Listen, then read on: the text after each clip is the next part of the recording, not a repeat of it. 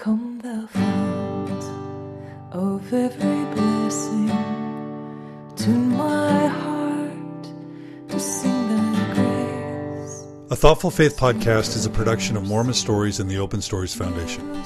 All donations to A Thoughtful Faith are tax deductible and go directly towards keeping the podcast alive and towards building a community of support for Mormons like you.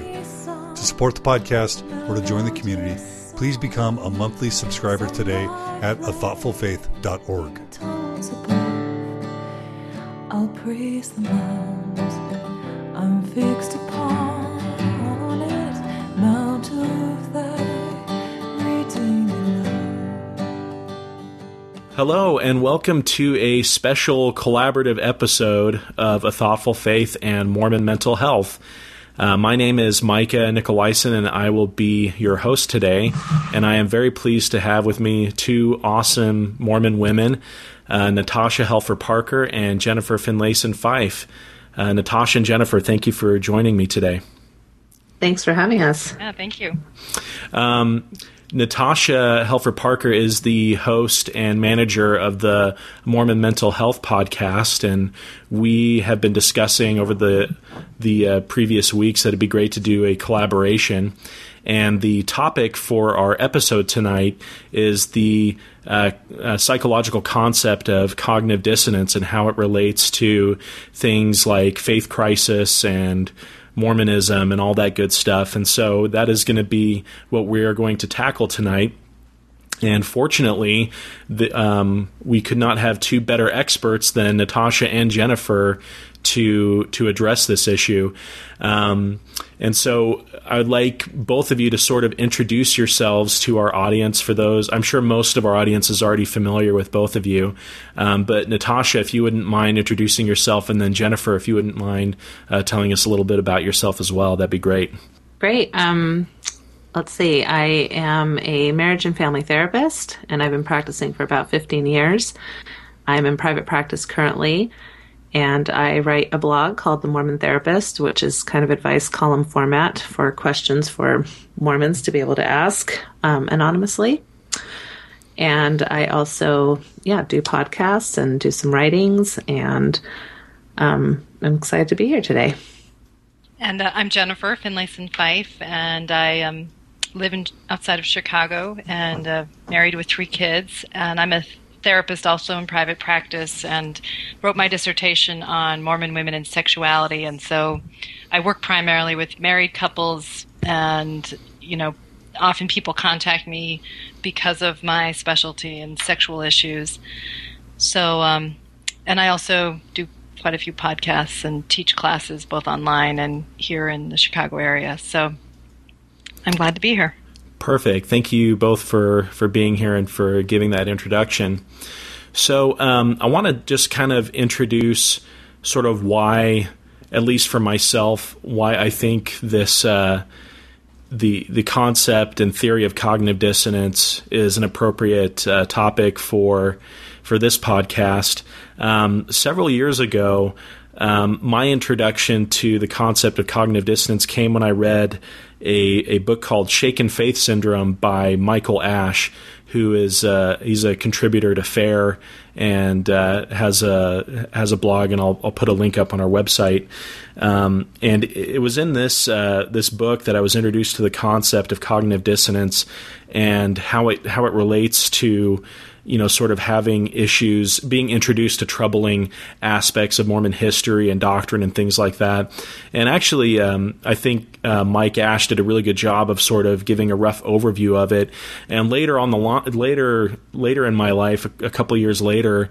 Um, when I was sort of going through my own faith transition, um, a lot of the things I learned about cognitive dissonance became were, were, very helpful to me in sort of navigating that and sort of understanding psychologically what was going on inside my head, and it really, I think, helped me um, in a very healthy way sort of manage my my faith crisis and faith transition.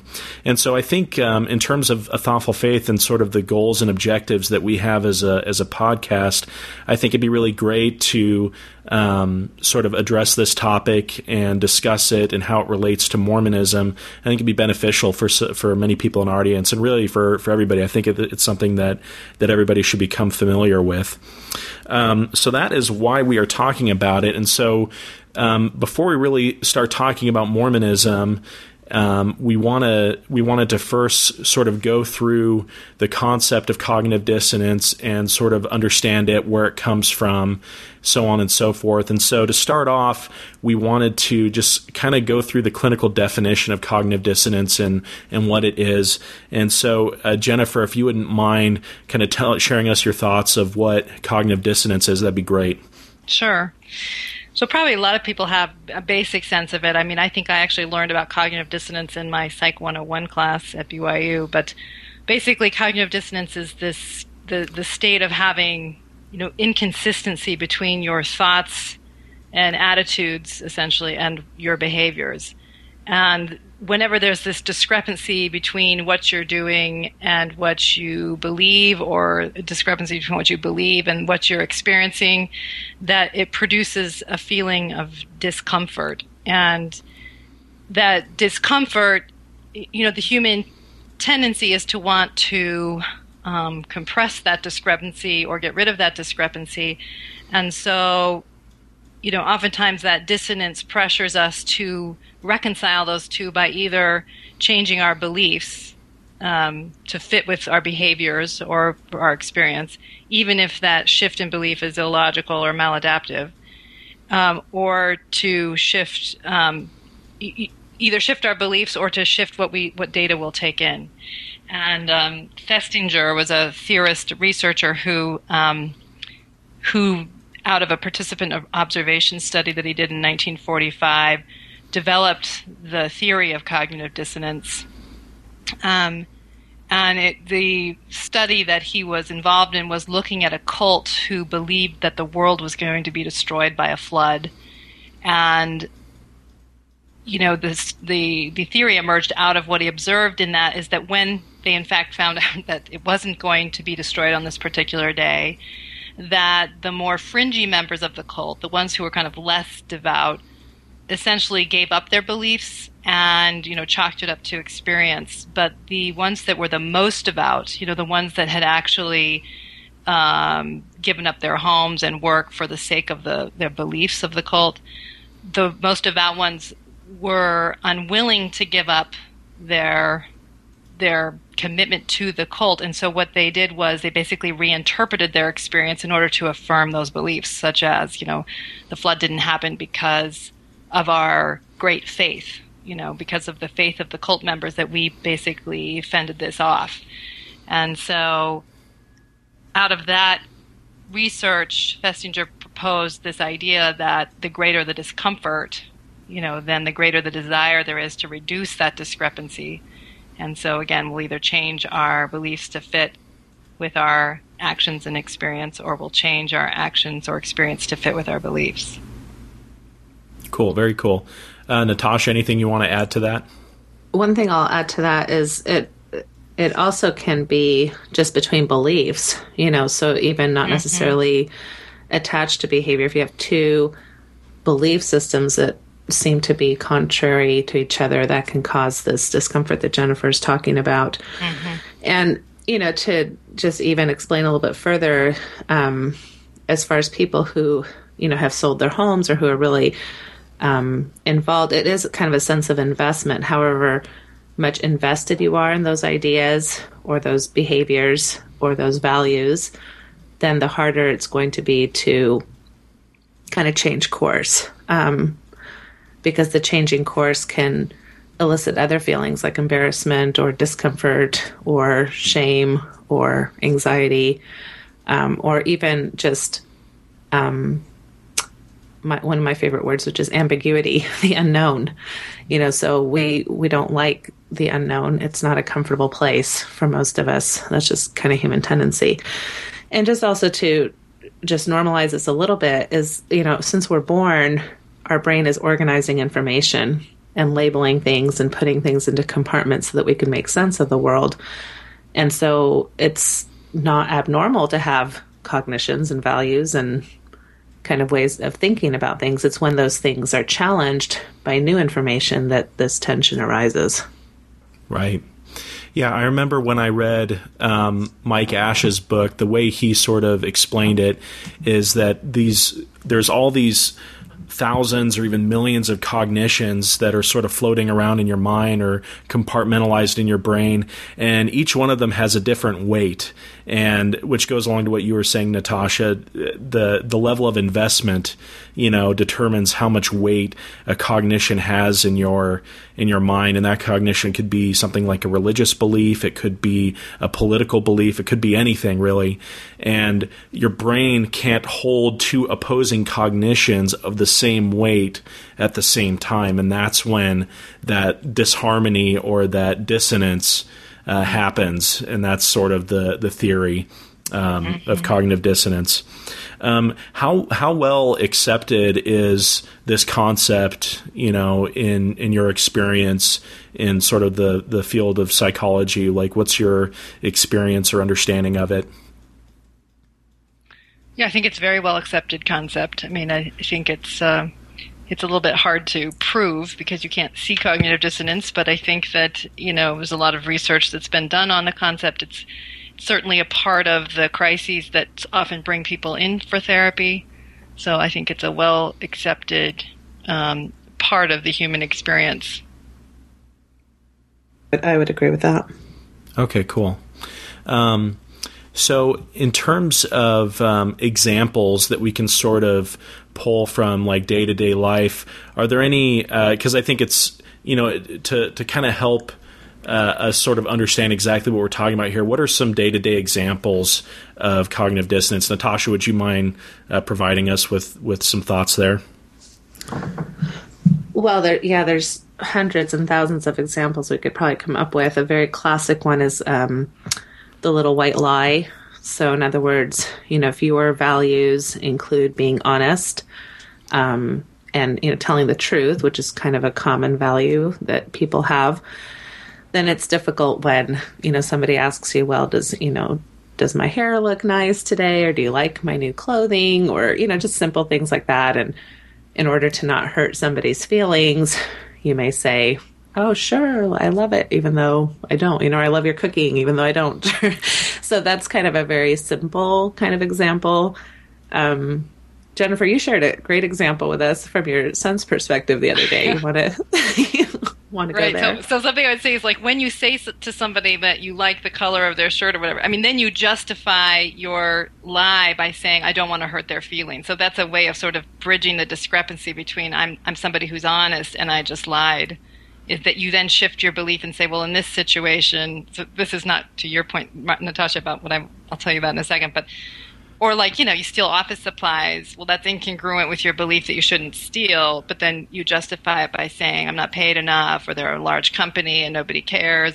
So that's where you, that's the moment of where you're trying to get rid of the dissonance between your behavior and your beliefs. But, yeah, earlier when we had a conversation, I was mentioning that my oldest child, who's on the autism spectrum, he he has a hard time with um, he, he, what I should say is he really likes to organize the world and to feel very much that data is sort of compartmentalized into certain places, and this actually gives him a sense of comfort.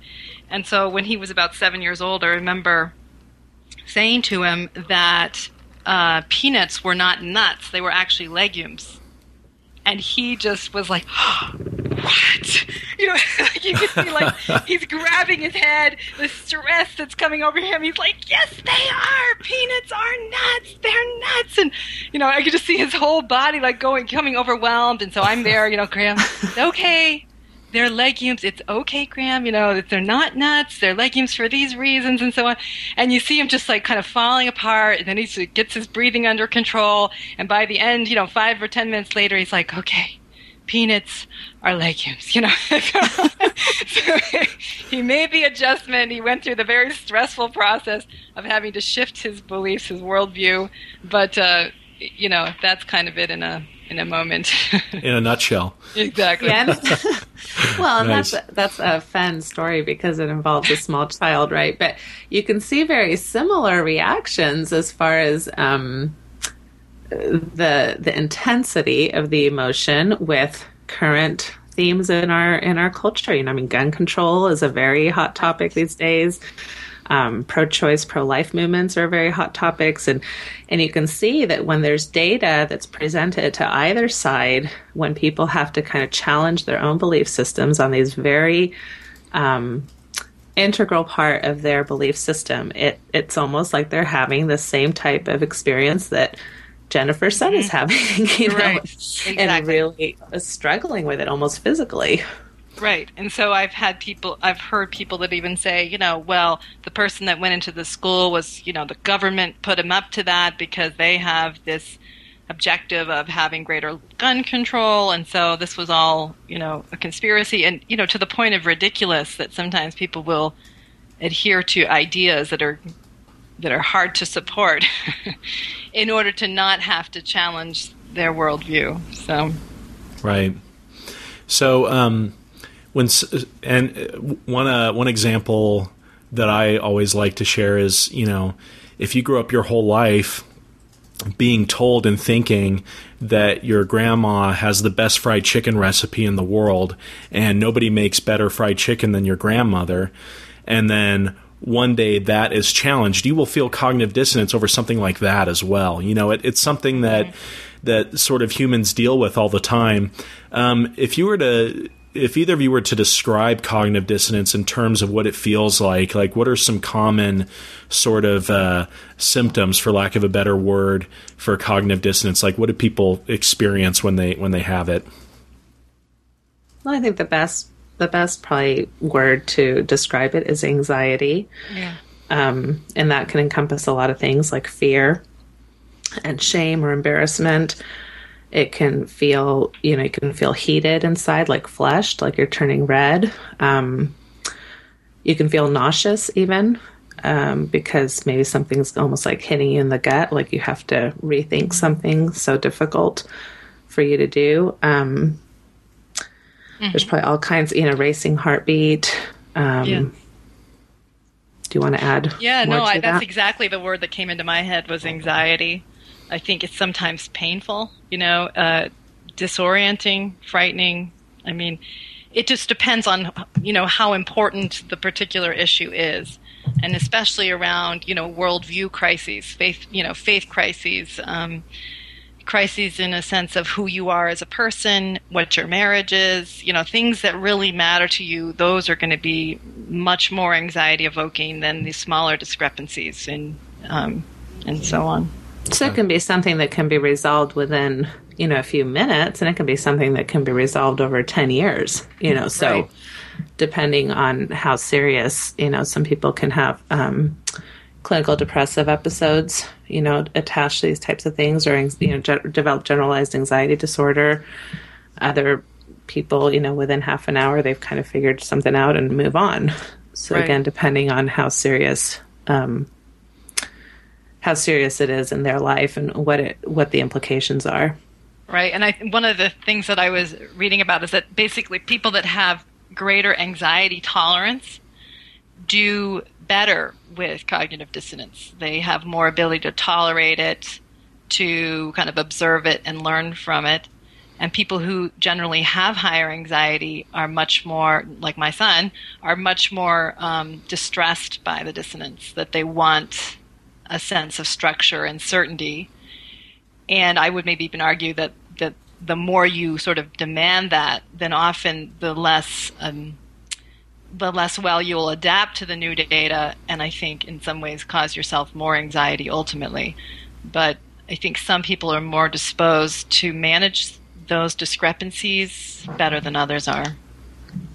Which goes back to a lot of our different strengths and weaknesses as a human race. Some of us are more structured naturally, um, although that can become problematic when we when we become rigid. And then some of us are more flexible, but that can become problematic if we become chaotic. And so there's this kind of ongoing balancing between these strengths and weaknesses that we have, and depending on where you are on the spectrum, can have a lot to do with um, how mentally stable and emotionally stable you are. Gotcha.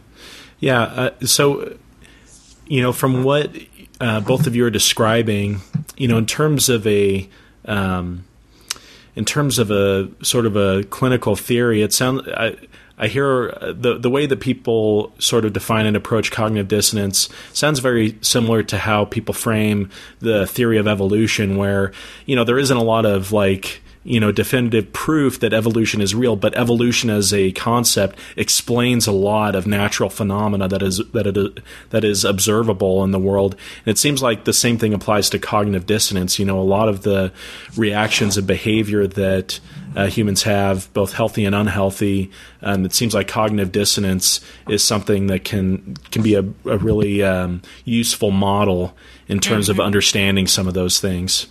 Yes. Um, and you know, based on what you said about sort of how it feels when you have cognitive dissonance, it's no wonder that our brains want to get rid of that feeling as as quickly as possible. Um, you know, and this may be uh, a little bit difficult to sort of um, to sort of approach here, but what are some sort of common ways that you know our minds and our uh, what, what are some common ways that we try to mitigate or to resolve cognitive dissonance? Well, that's, yeah, I, I'll just say some quick things because I think Jennifer already touched on this somewhat. But one is if you have two different belief systems, you change one so that it's consistent with the other. Um, if you have two cognitions that you don't want to necessarily give up, then you add more to create a storyline between them all.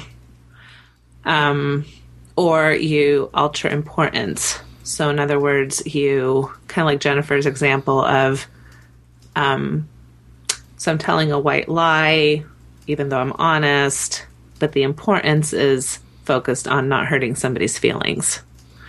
So, those are kind of some basic ways, and, and Jennifer, you can add to that. Mm-hmm. Yeah, and one that I think is uh, that we do is something that psychologists refer to as confirmation bias. And so when we really adhere to a framework or a way of thinking that we value or that helps us kind of make sense of our lives, then we will not take in data that disconfirms that particular perspective. So we'll kind of blind ourselves to the data that would th- throw that discrepancy, make that discrepancy evident. And so we look for things that affirm what we want to believe and we ignore things that disconfirm it. It is very difficult to change a person's mind about many of the topics we've discussed politics, religion, um, right. social issues. Right, particularly the more invested we are, as you said, Natasha, and particularly the more that they have kind of helped us frame our lives because I think, you know, this tendency that we have as human beings is not you know, in some ways, when we talk about it, we think of it as like this is this negative thing. It sort of shows how dishonest we are as a species and so on. Um, but what I would say is, I think it's really a valuable tool in some ways to kind of narrow the field to to want to shift to a worldview, to want to find a framework because there's just too much data to take in. There's too much to make sense of, and we're meaning making creatures by nature. And so the desire to make sense of it and to kind of uh, commit to a certain framework or commit to a certain set of people, I think that's actually beneficial and adaptive. It actually allows us to enter into the world in a more functional way. We're able to start, you know, being productive and making choices and, you know, moving forward rather than constantly trying to figure out what we think and what we feel. So it's actually adaptive to do it. When it becomes maladaptive, I think, is when it becomes too rigid, when we won't let it be altered, when we want it to stand irrespective of whatever, whatever data is challenging it, because what we start doing then is undermining our ability to actually develop a useful framework or you know a functional roadmap as it were because we're not letting in important information gotcha so you know what I gather from that is that cognitive dissonance isn't necessarily a bad thing. It's just a, a natural thing that occurs. Um, what can be sort of healthy or unhealthy is how we how we personally choose to deal with it. And there's sort of extremes, you know, in terms of, you know, how much we shelter ourselves from outside information that conflicts with our, you know, deeply held and cherished um, ways to look at the world. Sometimes that can be be harmful and then on the other hand as you as you mentioned Jennifer we can't just sort of suspend belief about everything so that we're you know so that we're not uh, right. anyway so um, yeah if we can drive in any two concepts today like 500 times it would be that a labeling is normal and that yes. you know that we that we organize information and that we fall into biases and fall into kind of, you know, cu- cultural norms. That's a normal part of being a human being. And B, cognitive dissonance is normal because we're going to be challenged, you know, by how we have organized our things in every single facet of our lives. So those right. two kind of opposing principles are going to be constant in our lives and they're both normal and we can expect them and and they're we both can normalize them. Right, and I think that, and they're both functional. I mean, at least potentially functional. So, you know, it's like I really feel like potentially dysfunctional. it, it, it, it, exactly, it can be both. But you know, it's like I I feel like my life is better for making a commitment to one man, for making a commitment to be invested in my children, to making a commitment to be invested in my Mormonism and in my Mormon community. That in some ways, it's like my life is better for having kind of narrowed the field and sort of said this is where I'm going to put my most most of my energy. Um, so I, I actually I absolutely think my life would be um, worse off if I weren't actually kind of labeling and categorizing and making decisions about where I was going to sort of uh, be focused. But then I think, as you're saying, you know, it's it's useful to kind of lift your head up once in a while and say, are, are these commitments still worthy? Or do they still make sense? Am I am I really um, staying um, honest in my my focus and my commitments? So, along with that is kind of the concept of becoming enlightened. And most of us, when we have that experience, whether we see that as an intellectual process or a spiritual process through the Holy Ghost or however we want to frame that, it's usually a new idea.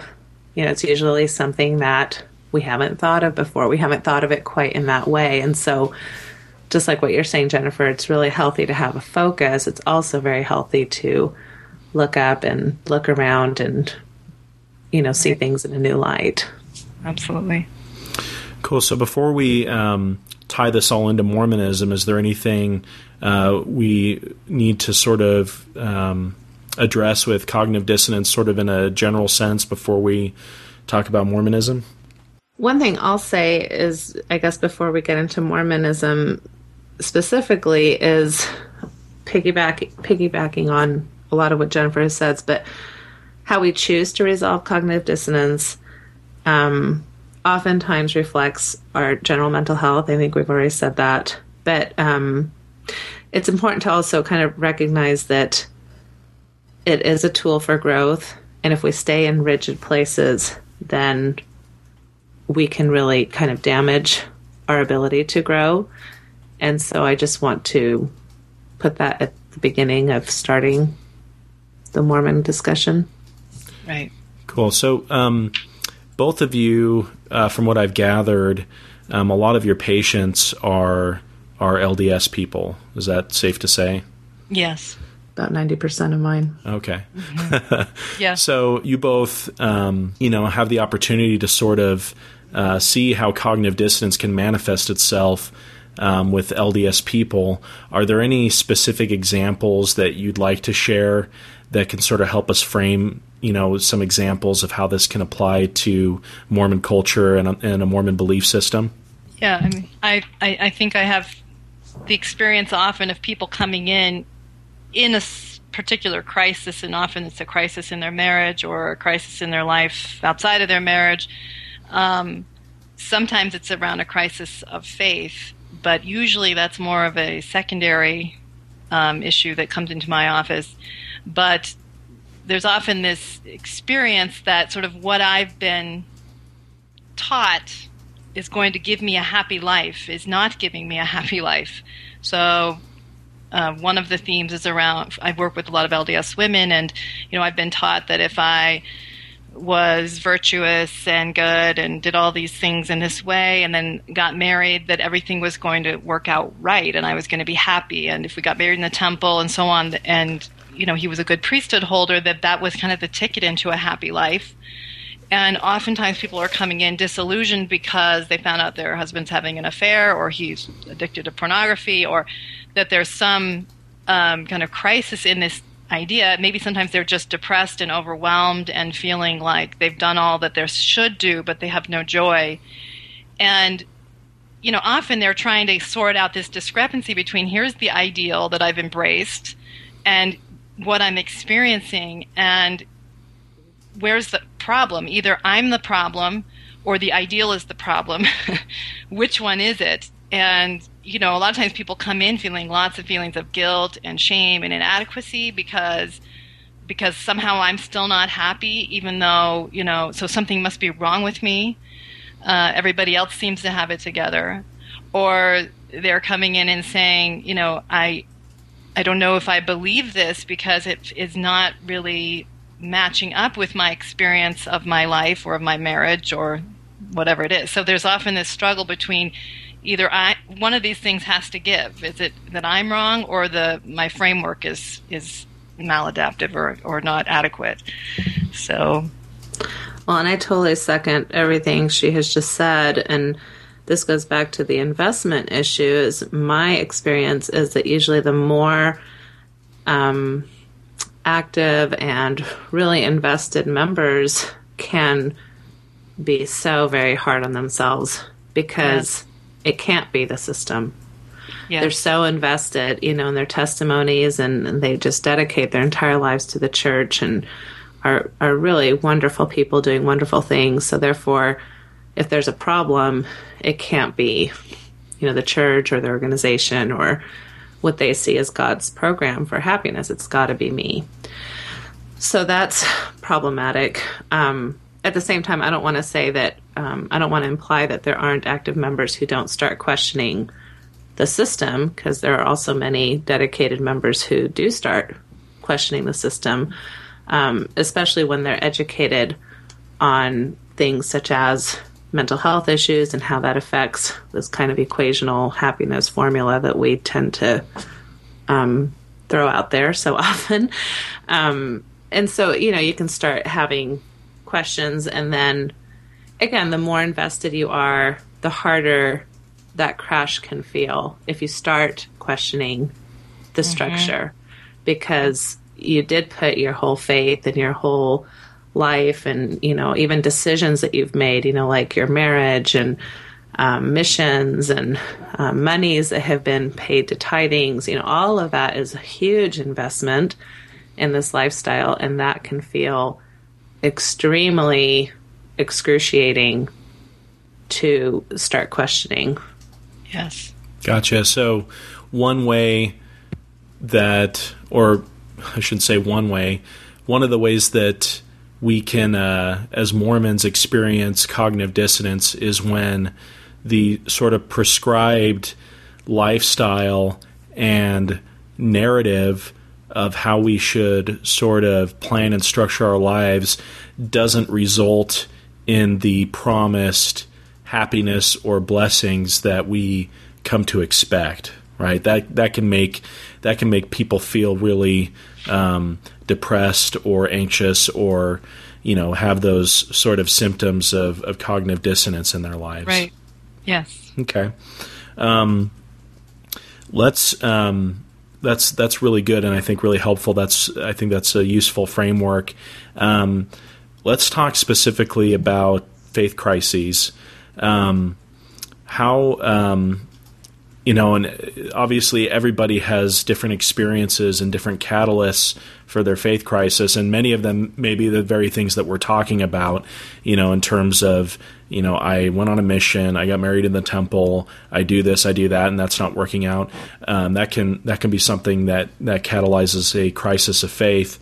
Um, other other common catalysts will include things like being exposed to um, sort of troubling historical or doctrinal issues that may conflict with the established um, expectation for those things.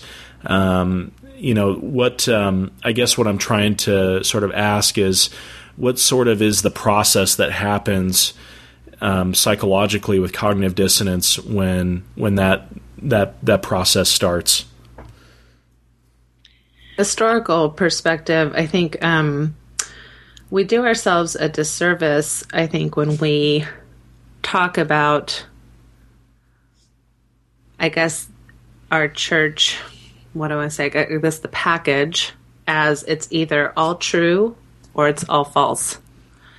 And you will hear that even you know recently over the pulpit. Um, and i think the reason why that does a disservice is because it doesn't allow for ambiguity.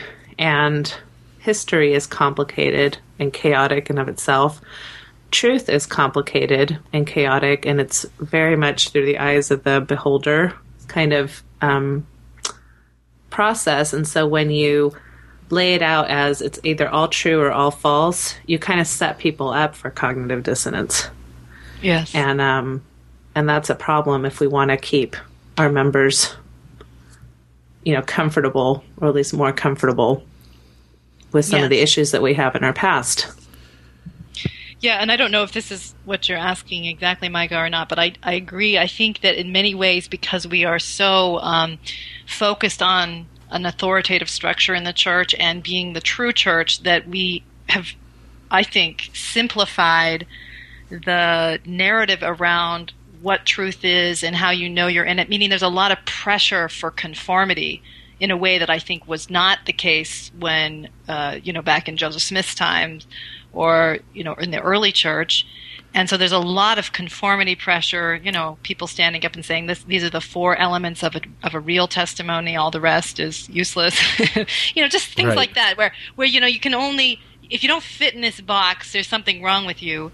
And while that can give the impression of a, of a, of clarity and truthfulness and sort of a singular standard of, you know, what we're about, I fully agree with what Natasha's saying that it really does set us up. It, it pressures the cognitive dissonance issue much more.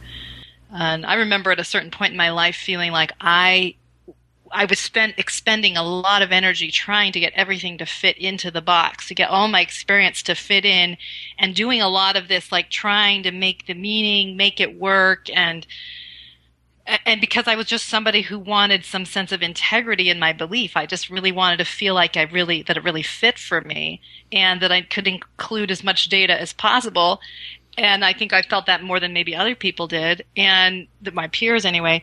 And I remember just at a certain point knowing that I was deceiving myself, that I was I was actively being dishonest to try and make it all fit. And that recognition was in and of itself too uncomfortable for me. Like I couldn't sit with that anymore.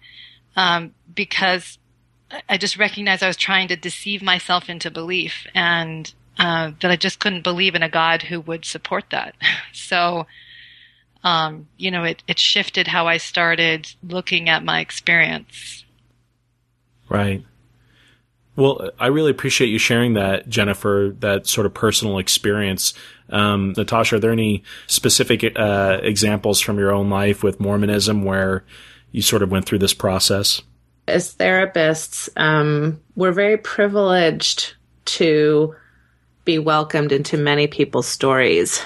And so um, I think that's been an extra challenge in a sense for me where when it comes to cognitive dissonance because I know I not only had to deal with my own story and how it fit, you know, in the structure and paradigm of Mormonism, but I'm having to deal with, you know, all kinds of other people's stories who are trying to make that same fit um, that are coming from very different situations than mine. And so, um, you know, and I can see the the uh, genuineness and the sincerity of that journey and of that struggle from people's um, experiences that differ from me.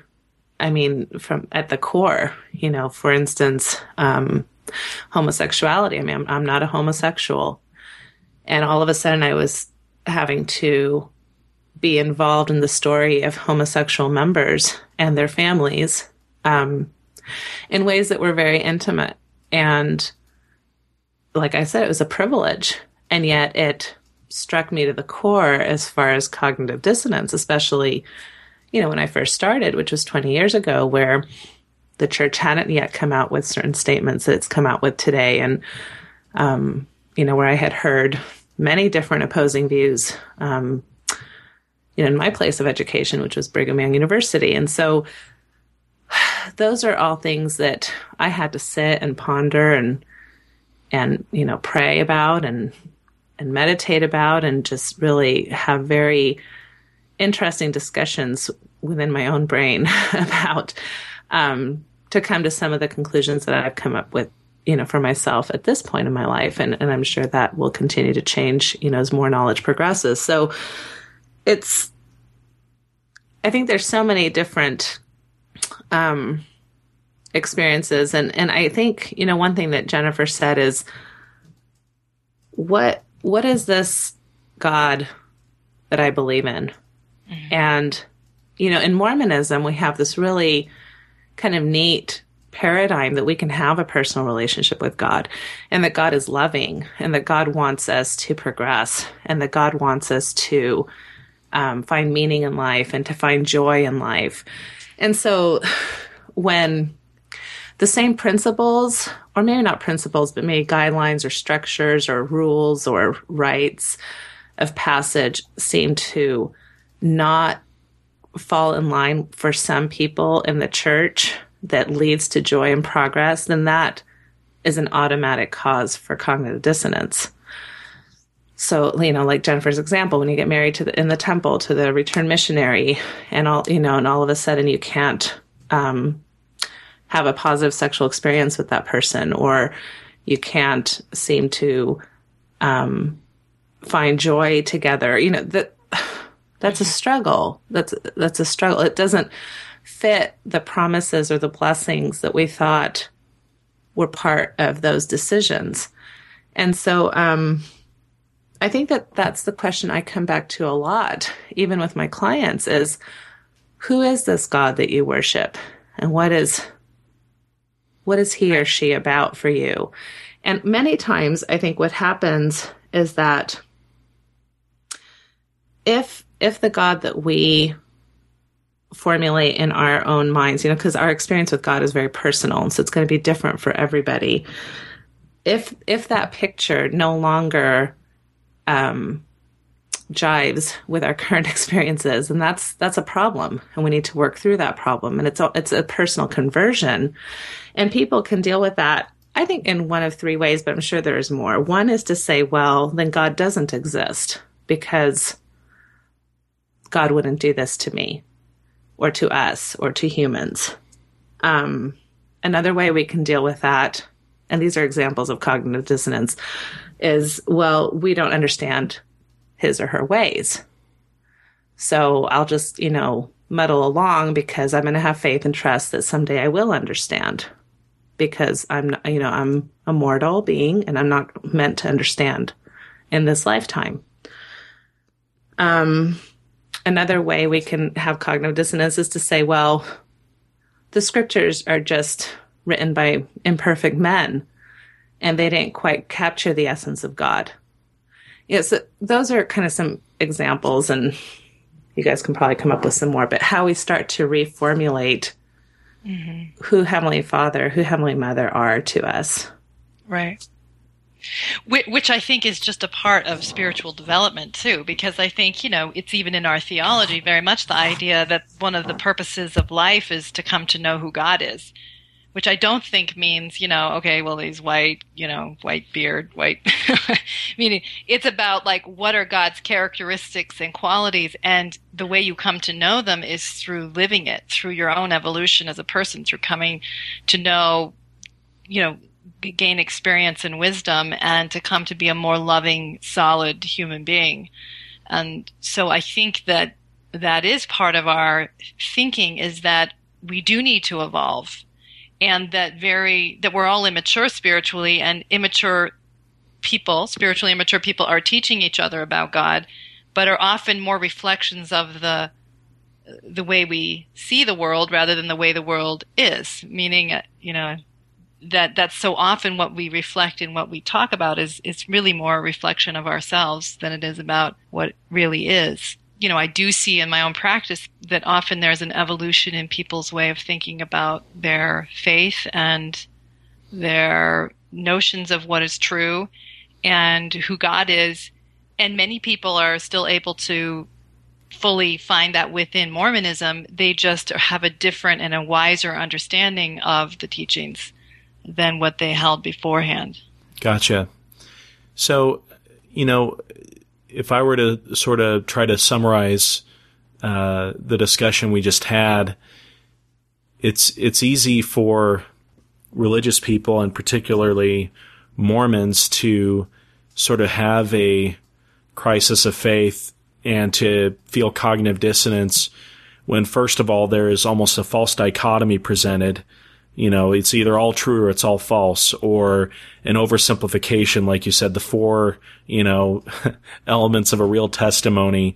When you're sort of, there, there are sort of these, um, maybe unrealistic premises that are given to us combined with when our expectation doesn't match the reality that we experience, whether it's in our, um, in our marriages, whether it's in the level of spirituality we feel, or when we are have an expectation of our history or our doctrine that doesn't uh, that comes that it, that becomes threatened by the exposure to to new information or information that contradicts that. But what I also hear you saying, hear you both saying, is that this is a good thing. You know that this is something that that allows us and helps us to grow as human beings. And and I, I would add to that by saying you know, if one of the reasons that we're here on this earth from a, from a very Mormon narrative and perspective is to gain experience, to deal with mortality, um, cognitive dissonance must be an important part of that, um, human condition and, and what we're meant to learn and grow from here. Absolutely. And, you know, using Jennifer's word reframe, I oftentimes, um, not to minimize a faith crisis, because it can very much feel like a crisis, but oftentimes I reframe that word into a faith transition because I do think that transition transitions are part of normal life, just like developmental stages are part of normal life. You know, we have childhood, we have adolescence, we have young adulthood, we have middle age adulthood, we have elderly people, you know, so each stage of life comes with its own developmental um, norms and things that we're supposed to be experiencing at that time and uh, even brain differences, you know, developmental brain um, part, you know, just parts of that. And so tra- faith transitions are very similar. Um, I believe very much that conversions are continually part of our story and that we convert our sense of belief and faith and spirituality almost on a weekly to monthly to yearly basis if we want to, you know, if we want to challenge ourselves in that way. And, it, and like Jennifer said, I think that's a very healthy approach. Yeah. And I think, you know, I think the more honestly you grapple with those discrepancies, the more adaptively you navigate them. Um, because, you know, for example, you can you can sort of reduce the dissonance in a simple minded way, but dishonest way, and reduce the anxiety quickly, but then maladaptively. So, for example, if you're who you think you are and what you claim as an ideal are discrepant, like we said, it could, you can make it as this is all about me. I'm the failure, you know, I'm the loser because I haven't been able to make this work. Or the other way you can do it is say it's all about my ideal. It's all about the church, for example. So let's say you believe you should be chaste until marriage and then you are not, well, then a dishonest way of resolving that would just be to say, well, the church isn't true, obviously, because I don't want to think of myself as a failure, and therefore I'll just give up the framework completely. Uh, and so those are both dishonest, what I would think of as dishonest ways of managing the discrepancy for at least for some people, because they're not taking into account the other data that pushes them to sort of face something they don't want to face. So for the person who wants to make it all about themselves, they're maybe too anxious about dealing with that the framework may not be perfect, that the framework may not be able to answer all things for me. And I would rather see myself as a failure than have to challenge the framework that has guided my life. So I will take the hit. Or the person who says, I just want to give up the framework completely because it's too uncomfortable for me to think of myself as having failed at something that I value. So I'm just going to manage it by saying I no longer value it. And I'm not saying that people can't change what they value, obviously, but it, am I approaching that honestly or am I doing it reactively, but it maladaptively? And being aware of your own uh, cognitive dissonance, I think, can be helpful to help you check yourself. Like, why am I feeling this way? Am I experiencing cognitive dissonance and how am I dealing with it? And so I think be, and, and the reason you know, the whole reason I wanted to address this topic with our podcast because I think just just being aware of cognitive dissonance and being aware of your own sort of and things like confirmation bias and the you know thousands of other uh, cognitive biases we use to to minimize cognitive dissonance I think is really helpful to keep ourselves in check and making sure that our that our motivations are pure and that that we are being honest with ourselves. Yes. Yeah, and what Jennifer's describing in layman's terms is really all or nothing thinking, black and white thinking. I mean, we hear those terms, you know, often in our day-to-day life. And that that type of thinking can happen in the church, it can happen outside of the church, it can happen, you know, all over the place. So it is really that sense of the more mature we become, the more comfortable we are kind of living in the gray, which is not necessarily a concept we're culturally very comfortable with within Mormonism. Yes. And so I think that that's a challenge that we all have is to recognize that there are, that gray is a legitimate color. I've heard it said that black and white, you know, are, um, or what was it? Oh yeah, I heard that that if you look at a newspaper, you know, the gray shades, if you really pull them out, they're they're made of black and white um, to kind of dismiss the gray. But I, I stand clear that gray is a legitimate color. Or, or another way that I think about that, Natasha, is it's not that you can't still you're still very much in pursuit of truth. You're just not willing to take simple minded positions to arrive at truth quickly. And so, like, sometimes political discussions drive me bananas because um, I feel like they are so much about their turf battles. They're so tribal. There's so much about identity and sort of like, I want this framework to answer all questions. And people are very, have a very hard time sort of stepping in, really saying open to like, what do we think is honestly the best solution for the most people? And can we be flexible about it? And I just think that takes a kind of emotional maturity. And I don't think it's like letting go of what's true. It's more around, can we really think about what's going to actually be adaptive and helpful? And can I be flexible enough in my own thinking to really pursue what I think is best or most right? And I, I think it's not so much that, you know, gray I think why people get upset about gray is they think it's like immoral or amoral. You know, it's it's not about actually taking a position. Where I think it's more around I'm trying to take a more a more reasoned and grounded position that is more inclusive um, and isn't so fear driven. Right. Um, one thing I wanted to, we wanted to make sure we addressed are kind of two, uh, two sides of the same coin. And this is specifically talking about people who become exposed to troubling history. I remember uh, I was having a conversation actually with a ward member of mine, and this was um, after I had decided to become a lot more public about my own sort of um, unique approach to Mormonism. And during this conversation with this ward member, he expressed to me, when I read that stuff, and when he said that stuff, you know, I think he was referring to basically, um, uncorrelated history or probably what he considered to be anti-Mormon literature. He said, when I read that stuff, it makes me feel sick to my stomach. And that right there was enough to tell me that this wasn't coming from God that this was coming from another source. And it was interesting. And I think it's probably very common for a lot of people when they um, sort of start to grapple with cognitive dissonance, I think when I say people, and I, I, mean specifically Mormons, I think it's very common for us to attribute those sort of dark, almost depressive feelings to something that isn't pointing us to truth, and and so we we sort of dismiss it as as coming from Satan. Would, would either of you uh, want to respond to that notion or that sort of paradigm?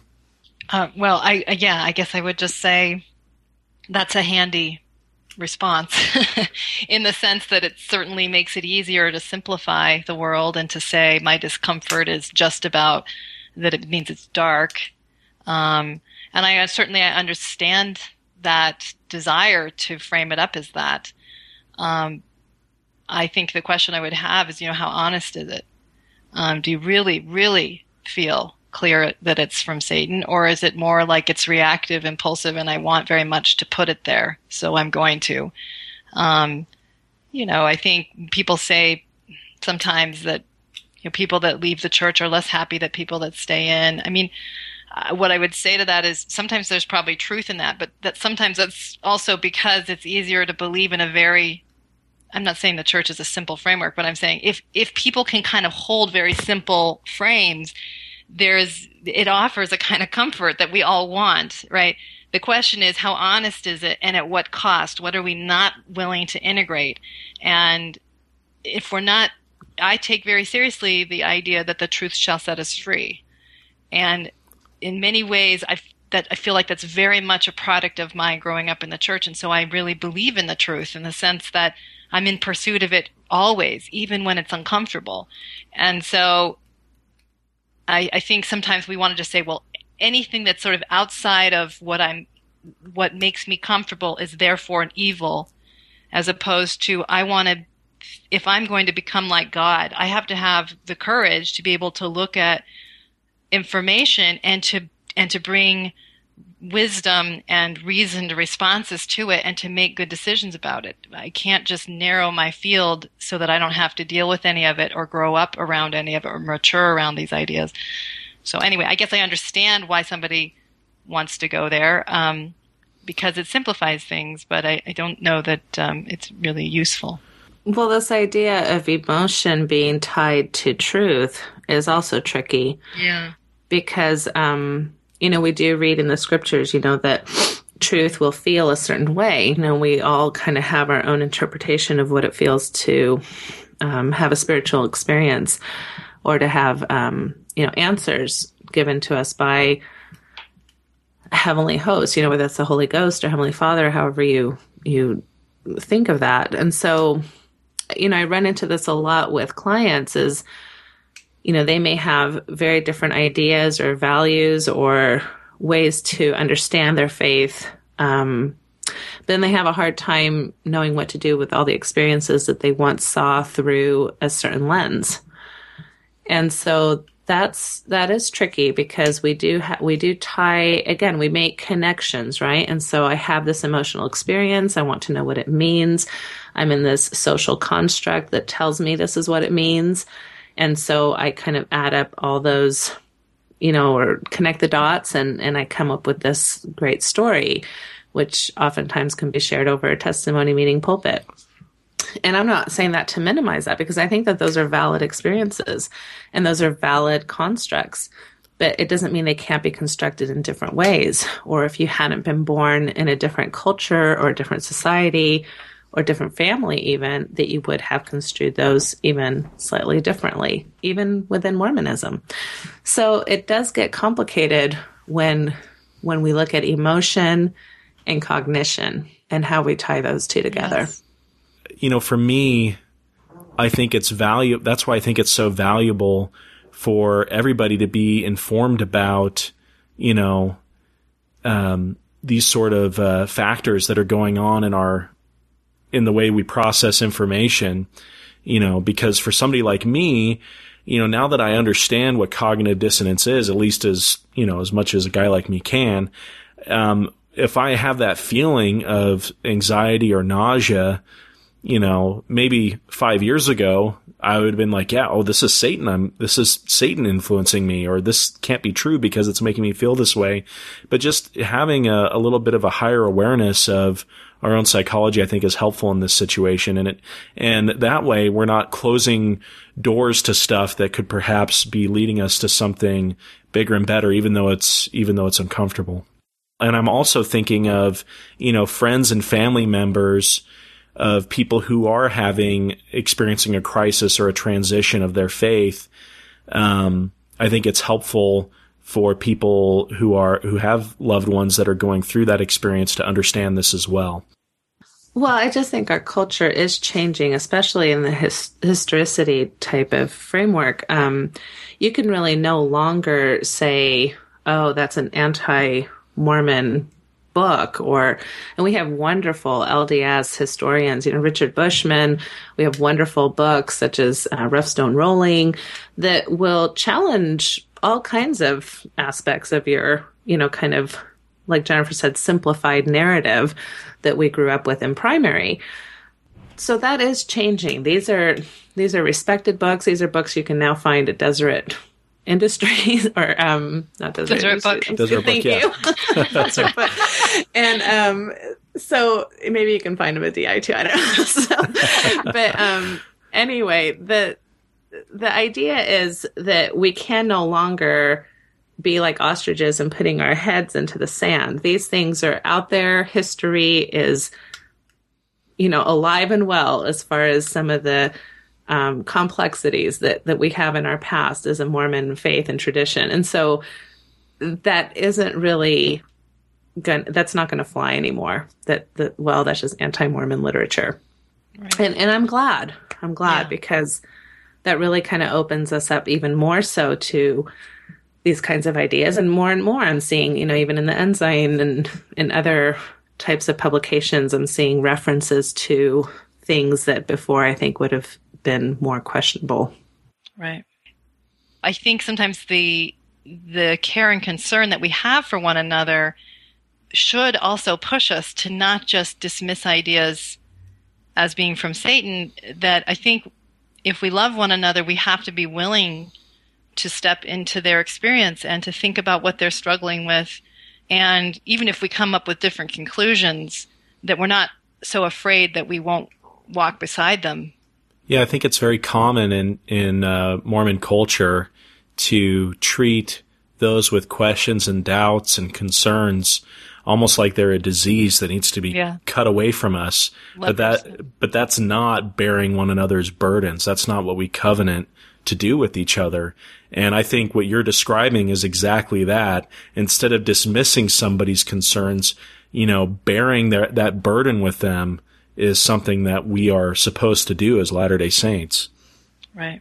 Those opposing principles, you know, there's always um, kind of the bear each other's burdens, but there's also the, you know, don't don't let other things influence you in unrighteous ways, you know. And so there's again, there's many, many times, and even within gospel teachings, that you're going to find opposing principles. I mean, the Garden of Eden is is kind of a classic example. You know, through the Mormon lens, we see that as a very conflicting position that they were in.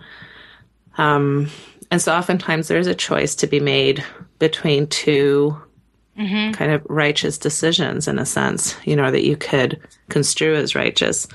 Um, and sometimes you're limited in your thoughts or actions because you're somewhat rigid about what is righteous or one principle wins over another. And that's that's hard. That's stuff we all have to do kind of on a regular basis is what what principle is going to win out this time and in this Yes. situation. Yeah, I think that's kind of, as you're saying, it's fundamental to life. And I think, you know, ultimately we want our integrity to be what guides us. And oftentimes figuring out what that is, like where do I stand? What do I really think is right? Um, meaning I can both understand and care for you and not stand where you stand, not take the position in life that you're taking, but also not have sort of moved away from you just to protect myself or my worldview or, so is the best in me driving that decision or is it is it is it love and compassion and wisdom that's driving those choices or is it fear and reactivity? Well said.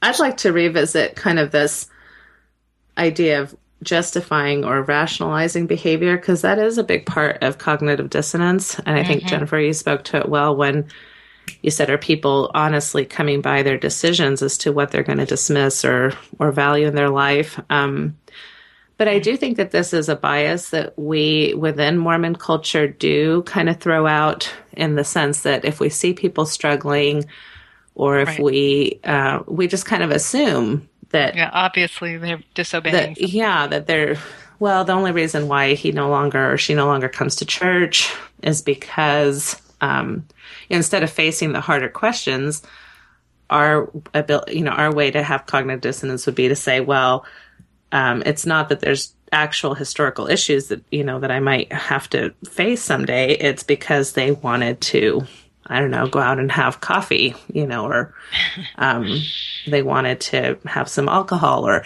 and especially if we see them doing some of those things, you know, because as Right. people move away from kind of our faith tradition, they may no longer have some of the values that we have, especially around kind of I, what I would consider more simplistic things like coffee or alcohol. If we see them behaving in that way, we may completely minimize their entire experience and just say, well, this is only because that's what they wanted to do. right. And that can be very, I think, harmful, especially in family relationships when you have that type of view of one another.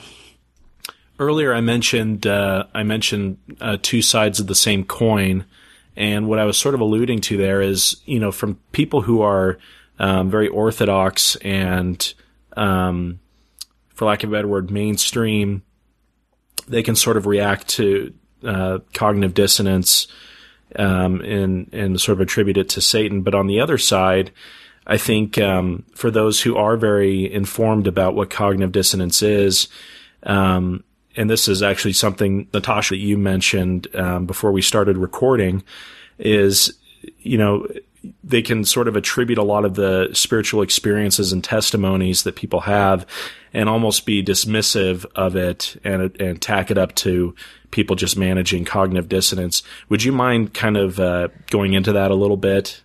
Well, I, I was just saying that I, I think that, and this kind of goes back to black and white thinking. I think oftentimes, um, at least what I see is that more non traditional believing clients can be very dismissive of more traditionally believing members.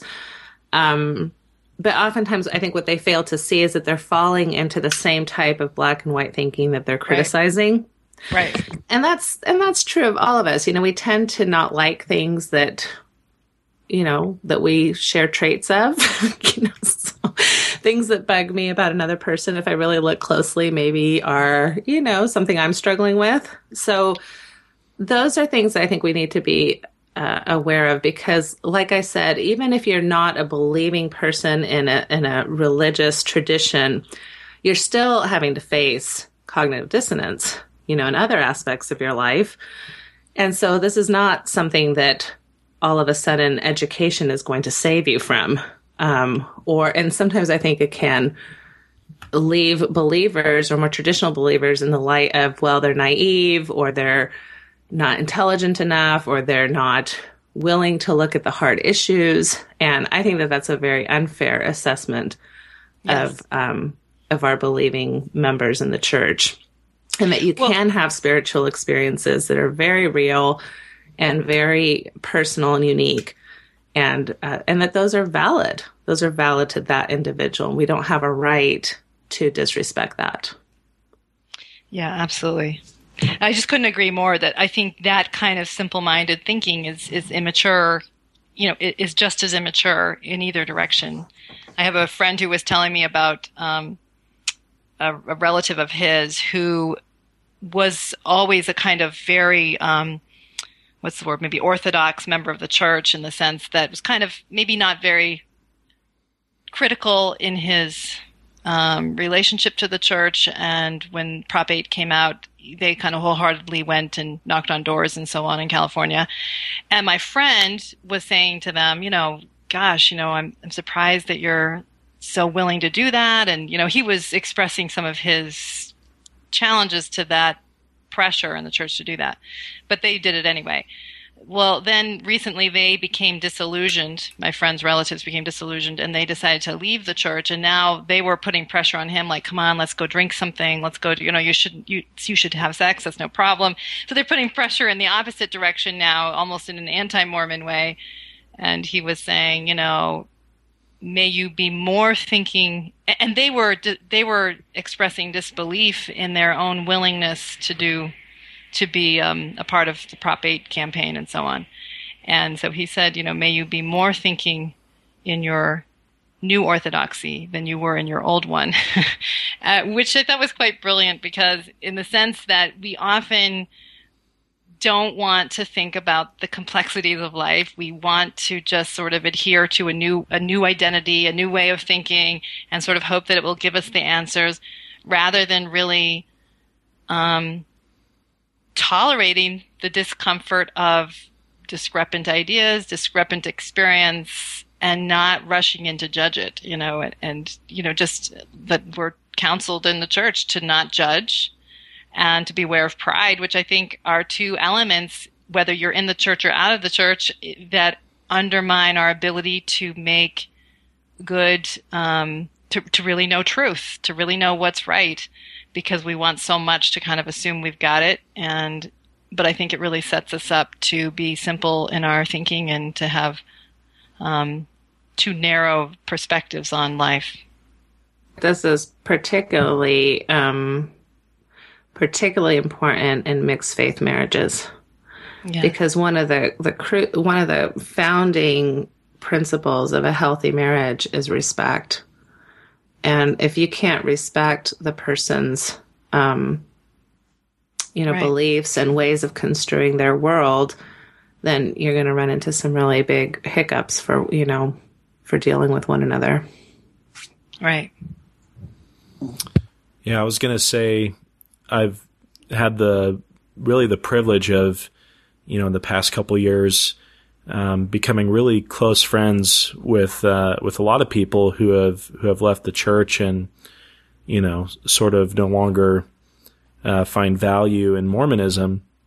And these are some of the best people I know, but a, lot of people that uh, that I've sort of um, uh, had the opportunity to meet, I see um, exactly what both of you are talking about, where they they sort of the same black and white um, sort of sucker's choice that caused them to leave Mormonism still they still use it in their in their in their in their ongoing ways of structuring their reality mm-hmm. and uh, and so kind of in a funny way it's like you can take the Mormon out of the church but sometimes you can't take the church out of the Mormon you know what I mean it's like they still it's so ingrained in us that we we still sort of uh, hold on to that uh, that mm-hmm. that paradigm. We just sort of tweak it. mm-hmm.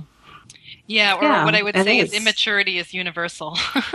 meaning meaning human beings, they want simple answers, they want certainty, they don't like anxiety. Um, and I just think it's moral courage to tolerate it enough to keep adjusting how you how you engage in the world. But I do think that's you know, we all do it. Cool. Well, um, I think we've done a pretty good job of sort of addressing um, all these issues. I think, you know, even though we sort of kind of uh, went off in, in different directions here and there, I thought everything was, was really valuable. And I, I really appreciate both of you uh, participating. Um, before we wrap up, is there any, I, I, I'd love, you know, if there, if there is a way to sort of tie this all together and make some final, um, uh, statements or suggestions um, for our listeners. If you, if both of you wouldn't mind taking a turn and doing that, I think that'd be really useful in terms of a conclusion for us. Sure. Um, you know, Socrates, the unexamined life is not worth living.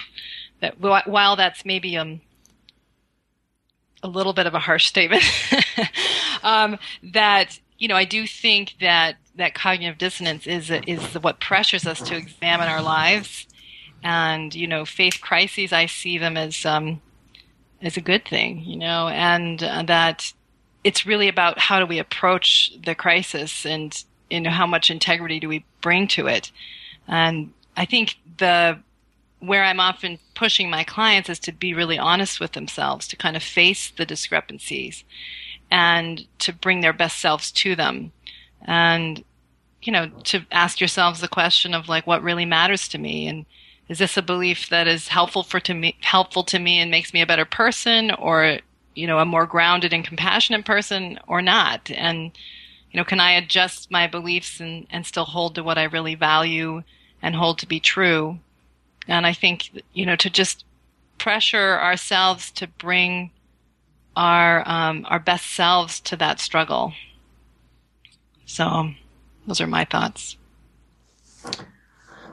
Yeah, I guess I'll close by just saying that, um, like Jennifer, I believe in universal truth.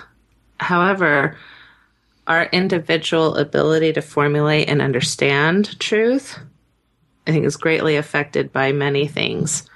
So, my brain, my biology, my gender, my sexuality, my culture, my religion I grew up in, my the country I live in, my politics. Um, so truth, although universally kind of out there, is hard to understand.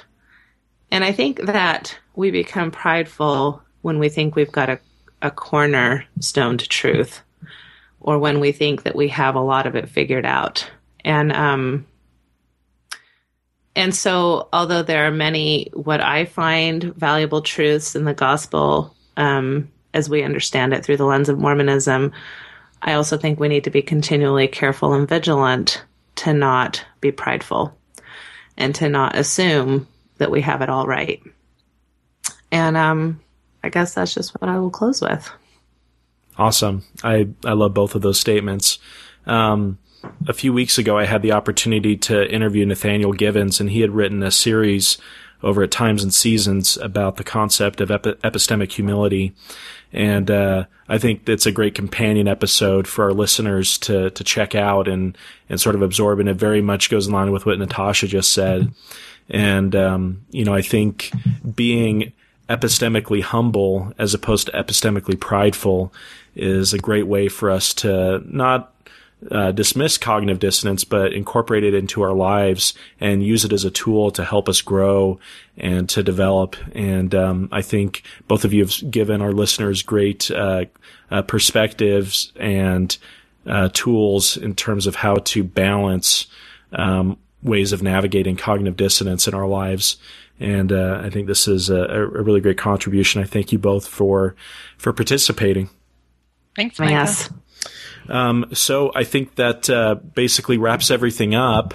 Um, again, this has been a, a, collaborative, a collaborative production with a thoughtful faith and Mormon mental health. And I believe uh, once we get this uh, episode finished and edited, we will um, publish it on both uh, both podcasts. Um, and uh, I think that's it, ladies. Thank you so much for joining us. Thank you. Night. Come thou fount of every blessing,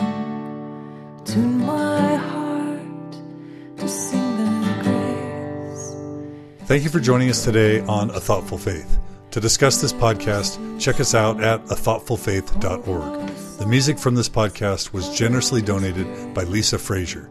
Hear more from her at lisafrazier.com. Melodious sonnet sung by flaming tongues above. I'll praise the mount